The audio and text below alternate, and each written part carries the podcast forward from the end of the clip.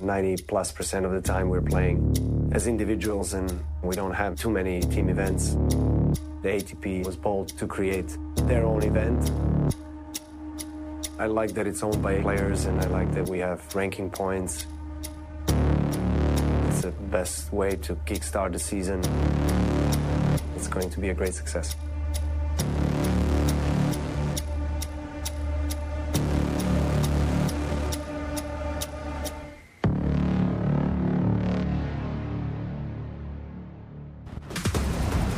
All year competing for ourselves.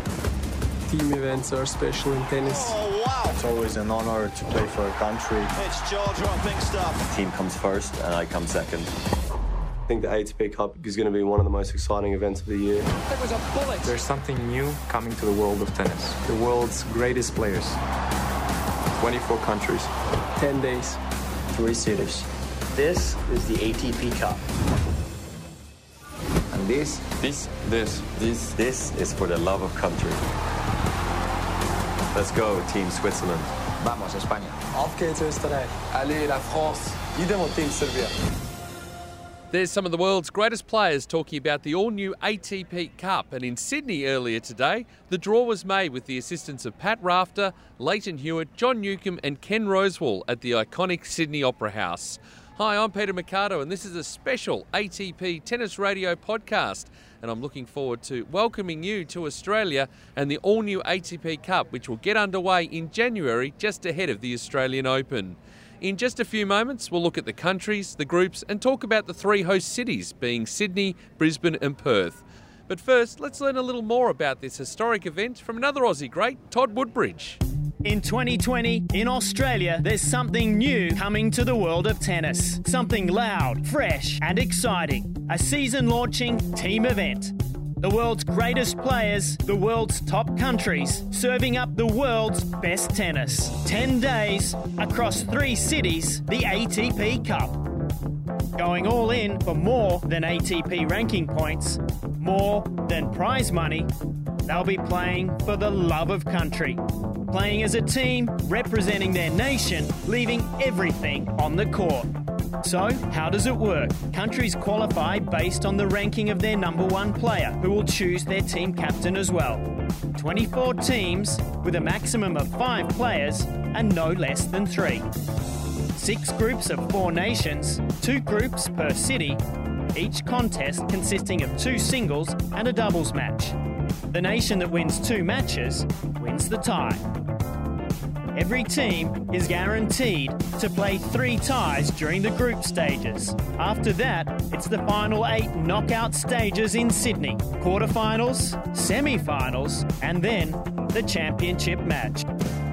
So there you have it, Todd Woodbridge making it simple again. That's how it's all going to work. Now, at the draw ceremony today, the first 19 of 24 teams were drawn from three categories into the six groups. You'll notice Great Britain has qualified. Now, that's as a result of Andy Murray's protected ranking. They're entered into the 13 to 18 grouping alongside South Africa, Georgia, Canada, the USA, and Argentina. In the 7 to 12 section, which was drawn second, you had France, Japan, Belgium, Italy, Croatia, and Greece. And the top seedings, which went first, went to Serbia, Spain, Switzerland, Russia, Austria, and Germany. And Australia secured a wildcard spot and was drawn randomly into one of the groups. So let's start in Sydney, where the draw took place, and the Ken Rosewall Arena will get to host Austria, Croatia, and Argentina in Group E, and Great Britain, Belgium, and Switzerland in Group C, with a certain Mr. Federer flying his country's flag. Um, I'm very proud Swiss, you know, um, growing up in a country that's very diverse and has four national languages, um, that is tiny, you know, compared to other big countries around the world.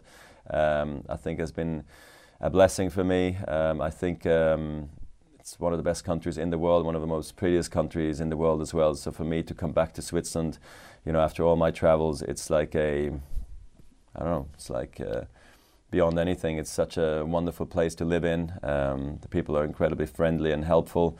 Um, so I'm very proud to be Swiss, and I, I love living there. Yeah, I mean, I think the Swiss uh, they really love their sports. Um, you know, they might be a little bit less uh, crazy or showing craziness uh, about certain athletes or clubs, like maybe in uh, in Latin countries or other places. But at the end of the day, um, we love our sports, winter sports, summer sports. There is a national sports that they really um, have been very supportive of. Um, you know, the original mindset in Switzerland is, of course, education always goes first, and it was the same that my parents also um, taught me. But I do believe it's uh, starting to happen more and more that people actually do believe that also sports can be a a future and a career and a path. And uh, I hope through what I do on a tennis court and I show them, maybe also I lead the way a little bit, um, that's also going to be helpful for a next generation of uh, superstar athletes from Switzerland. Roger Federer is speaking passionately about his country, and passion for the country is certainly something our next three guests know something about. Shortly, we'll hear from the great Lleyton Hewitt and Tennis Australia CEO Craig Tiley. But first, the man whose name is on the arena the players will be playing in, Ken Rosewall. Oh, it's going to bring more people to the tennis in Sydney, and uh, we're looking forward to that with a uh, new facility with a roof on the court at the Rosewall Arena. So uh, we think it'll be very successful. Yep, in all the conversations we've had uh, with the players, they've from the beginning this is their event. We're in partnership with the ATP on this event, and they want to play it. They want to make it work. There's a lot at stake. There's over 15 million US dollars in prize money. Uh, there's uh, 750 points, so that's up there amongst the highest of, of all the events in tennis. So there's a lot at stake, and but also it's the launch of the season. They want to test out where they're at, and and they're playing for their country and with their mates. And I think that's what's a special experience uh, for them, and, and then also for those for all our fans. They're going to see some great tennis. You can't you can't really go wrong with the players that have signed up. 10 of the top 10, 27 of the top 30, pretty much all the top 100 players, and and I, you know, I think the, the matchups are going to be good. It's a great event uh, at the start of the year, only a couple of weeks out from the first major of the year, so they know they're going to get high quality tennis um, in three fantastic cities with great stadiums as well, in the same conditions before the first Grand Slam in Melbourne. I think the doubles are going to be awfully important. I think you're going to have to have a really strong doubles team and a good connection between those two players that play the doubles matches. Um, in this format, one against one and then two against two in the singles, uh, a lot of matches are going to come down to that do or die doubles match to get through. And uh, yeah, I know in Australia we've got some good doubles options with the team that will be uh, presented there as well. So I think that's going to hold them in good stead. So exciting times coming up in Sydney in January next year. A totally revamped Ken Rosewall Arena, and uh, that city will see the finals of the ATP Cup. You're listening to the ATP Tennis Radio Podcast. In Brisbane, the world's number one player leads Serbia's charge in Group A at the Pat Rafter Arena no mortal may approach this level. It's tennis nearer the gods. Utterly dominant performance from Djokovic. ATP Cup. I'm in. Djokovic and co will take on France and South Africa, along with the still to be determined fourth team. The other group in Brisbane is complete, however, with wildcards Australia taking up the final spot in Group F alongside Germany, Greece, and Canada. Home favourites Alex de Minaur and Nick Kyrgios looking to do their country proud. Australia's got such a rich history in, in tennis and it's amazing growing up and, and watching all, all these legends of the game. One of the best things is uh, looking to your bench and, and seeing your captain, seeing uh, the people who who are rooting for you, and just those Aussie fans. I mean, everything to do with representing your country has been uh, amazing to, to watch as a kid, and, and for me, there's there's no greater honour uh, to represent the green and gold and to just uh, give everything you have for, for your country. Super surreal to have the ATP Cup, I think, going now. Um, to share the court with some of my closest friends that I've grown up with, Jordan Thompson, for instance. But you know, I've grown up these, with these guys since I was about seven and eight. We play the same tournament, so to be a part of a team event like that, going up against the top players in the world for their countries, it's a special moment. Um, I think the I think the sport of tennis definitely needs more of a team environment type of feel, and I think this is going to be super exciting. Always awesome to have the opportunity to play for Australia as well.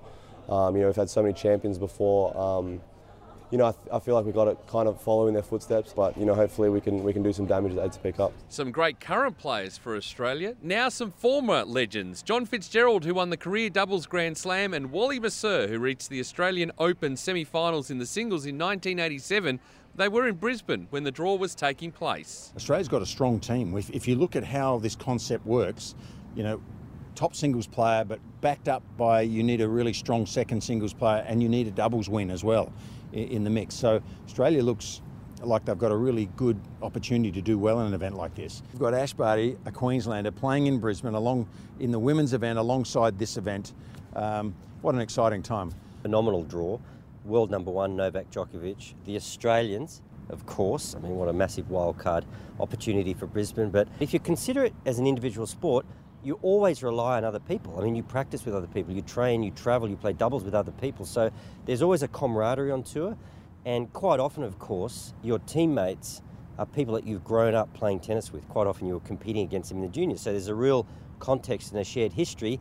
And then the fact that you get to represent your country. That doesn't happen so often in tennis. Of course, the Olympics is a new addition, um, well, a more recent addition, of course. And this is going to be a, a huge for our players. And I think the fact that they're playing at home for their country is going to make a big difference to Australia. On iTunes, Spotify, TuneIn, and ATPTour.com. This is the ATP Tennis Radio Podcast. Over to the third host city now, Perth, and the RAC Arena will get to host two of the most informed players on the planet this year.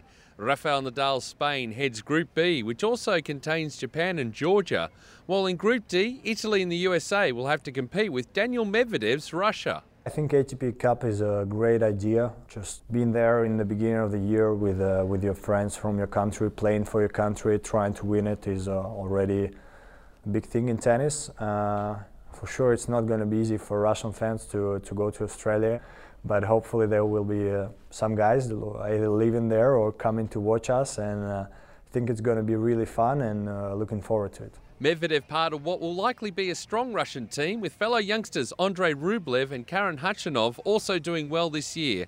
Khachanov with fond memories of growing up playing tennis in Russia. I was uh, watching a lot of matches of uh, my favorite um, ex-player Marat Safin, and uh, then later on when I was uh, still playing under 12, I think, Juan Martin Del Potro, and he just uh, uh, came on tour, so I was really following uh, first Marat and Juan Martin on TV, and you know, waking up before uh, to go to school when they were playing in Australia. So these kind of memories, yeah, I have. Yeah, I remember. I think uh, at the age of uh, 10, I moved to Spartak club. Um, I think a lot of Russian ex-tennis players they were starting to play there and to practice. So I remember my parents, my mom, my dad, uh, my grandfather was driving me to the courts, uh, especially in summer. From I think I started my day from nine, let's say, and then they were picking picking me up um, six or seven in the afternoon, and uh, we had uh, two practice sessions. Then you know we were uh, this club located in the park, and then we were playing different games uh, between each other. Andrei Rublev was there. We were practicing together, so that's that's how we know each other from young age. So now, Karen, you obviously had those dreams, and now you're living it out in the most amazing way. You're playing on the biggest stages in Grand Slams, hopefully an ATP Cup next year. What does it feel like when you walk out onto the big stage and the crowd goes crazy, or you win a big point or a big game and everyone's shouting for you? Just can you say what that feels like? I think that feeling is tough to compare with something else. When you go on court and uh, people shouting your name or they are really getting crazy about you, you know, I think that's just you know amazing feeling that uh, is tough to compare with something else uh, and maybe to get this feeling somewhere else outside the court. What does it mean for you to be Russian, Karen? Yeah, I'm, I'm really proud to be Russian to play for Russia. You know, we have uh, we have and we had a lot of great athletes in the past and nowadays. So I think we have a really sportive nation. But uh, you know, the, we have uh, really great athletes in different sports uh, and um, it's tough to say what is um, you know what what is a sport number one that uh, people are following. I think tennis is increasing slowly right now. You know there was at one point that uh, people were following maybe more soccer, of course, uh, ice hockey. You know we have uh, Olympic champions uh, in that sport, uh, so. Um, I think people are also passionate about winter sports, but I think tennis is, is also um, getting there. So, you know, we have a big country, so it's a lot of different in interests, and uh, I think tennis is among them. So I hope just to see more people uh, everywhere around the world uh, while um, Russian players are playing. It's going to be a great atmosphere at the RAC Arena in Perth. And what about the reaction in Perth itself? As the draw was going on, former Australian doubles player Sam Groth was on hand to lend his support. To get Rafa here and then you add Daniil Medvedev, that rematch of the or the US Open finalists both coming here. Uh, I think it's huge, obviously, for Perth to have Rafa. He's never been here before. Um, and if you were asking for a draw card, he still could finish this year world number one. So come January, we might have the world number one here. In terms of the tennis, he's going to give it everything he's got. Um, but you know, he's a professional. He deals well with the public. Um, you know, he's a great guy. Rafa's a great guy. What you see is what you get. He's hardworking, but I think for the for the Perth fans, the tennis fans, they're going to see, as we said, one of the greatest players of all time. But you know, but in terms of the city, I think he'll get out and he'll do all the things we always see when people come over to Western Australia. Nadal's obviously a draw card in himself, but that Group D with Medvedev and Khachanov and Fognini and Berrettini, who just made the semis at the US Open, um, I think that's a group to really watch, to be honest. And if you're a tennis fan, obviously you come to see the players you know. Um, if you're a member of the public and you don't necessarily know the huge names, um, that's going to be definitely a group to watch. You're listening to the ATP Tennis Radio Podcast. Available on iTunes, Spotify, TuneIn, and ATPTour.com. For those nations still hoping to join the party in November, the remaining five countries and full teams will be announced after the second qualifying deadline on the 13th of November and randomly added to each of the six groups. Currently, Bulgaria with Grigor Dimitrov is in pole position, with the player looking to use the ATP Cup to elevate the level of tennis back home. I hope now it's uh, it's, it's way bigger than it's ever been. Clearly, we had the the Maleeva sisters for a uh, for a long time, uh, Pironkova before, so we have. I think we have a little bit of heritage in, in that in that area, but I really hope that I could have inspired uh, you know people, kids to you know to to start uh, to start playing tennis and and just even a, even as a as a role model as an example because this this this to me means also quite quite a little bit for sure. It's I'm a tennis player but above all I just want to make sure that also I set the right examples for for the families and, and absolutely their kids that also with hard work anywhere it doesn't matter where you're from you can you can make anything you want if, if your will is in the right place so there you have it. It's almost all set. That's about it from the draw in Sydney. The ATP Cup runs from the 3rd to the 12th of January 2020. And to find out more about the tournament, including the schedule and ticket details, go to atpcup.com. But for now, you've been listening to an ATP Tennis Radio podcast special as the ATP Cup 2020 starts to become a reality and the greatest players on earth look to kick off the new year in a completely new and exciting way for the love of country. Everyone enjoys going to Australia. It's one of the best countries in the world. The people there is intense, they like the sports. So passionate. Very nice, very easy going. I can't thank the Aussie fans enough. They know I love coming there. They're waiting basically all year long for the summer of tennis. They really deserve a great event like the ATP Cup. Playing in Australia, it's really sunny, it's hot. It's going to be very hot. Think of a holiday destination to some extent. Sunny beaches, surfing, Vegemite. Great cities, kangaroos. Yeah, I want to finally meet the koalas.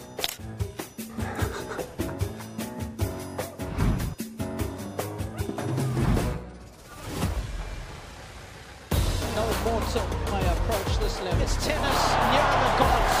Utterly dominant performance from Djokovic. ATP Cup. I'm in.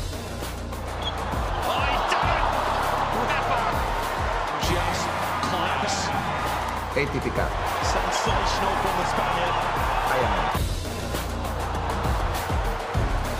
There is the master at work. ATP Cup. Just exceptional. I'm in. Oh, that is rich quality. Oh, yes. What a speed around the court. Oh, that's unbelievable. ATP Cup. I'm in.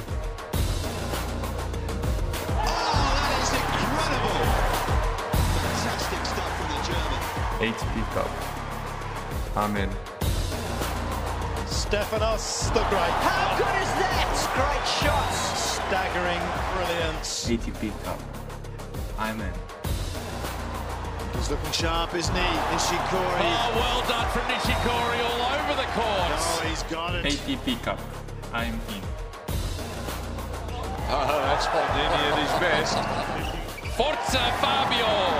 ATP Cup. I'm in. What a tremendous effort from Andy Murray. ATP Cup. Has fought his way back. I'm in. And it's getting better and better.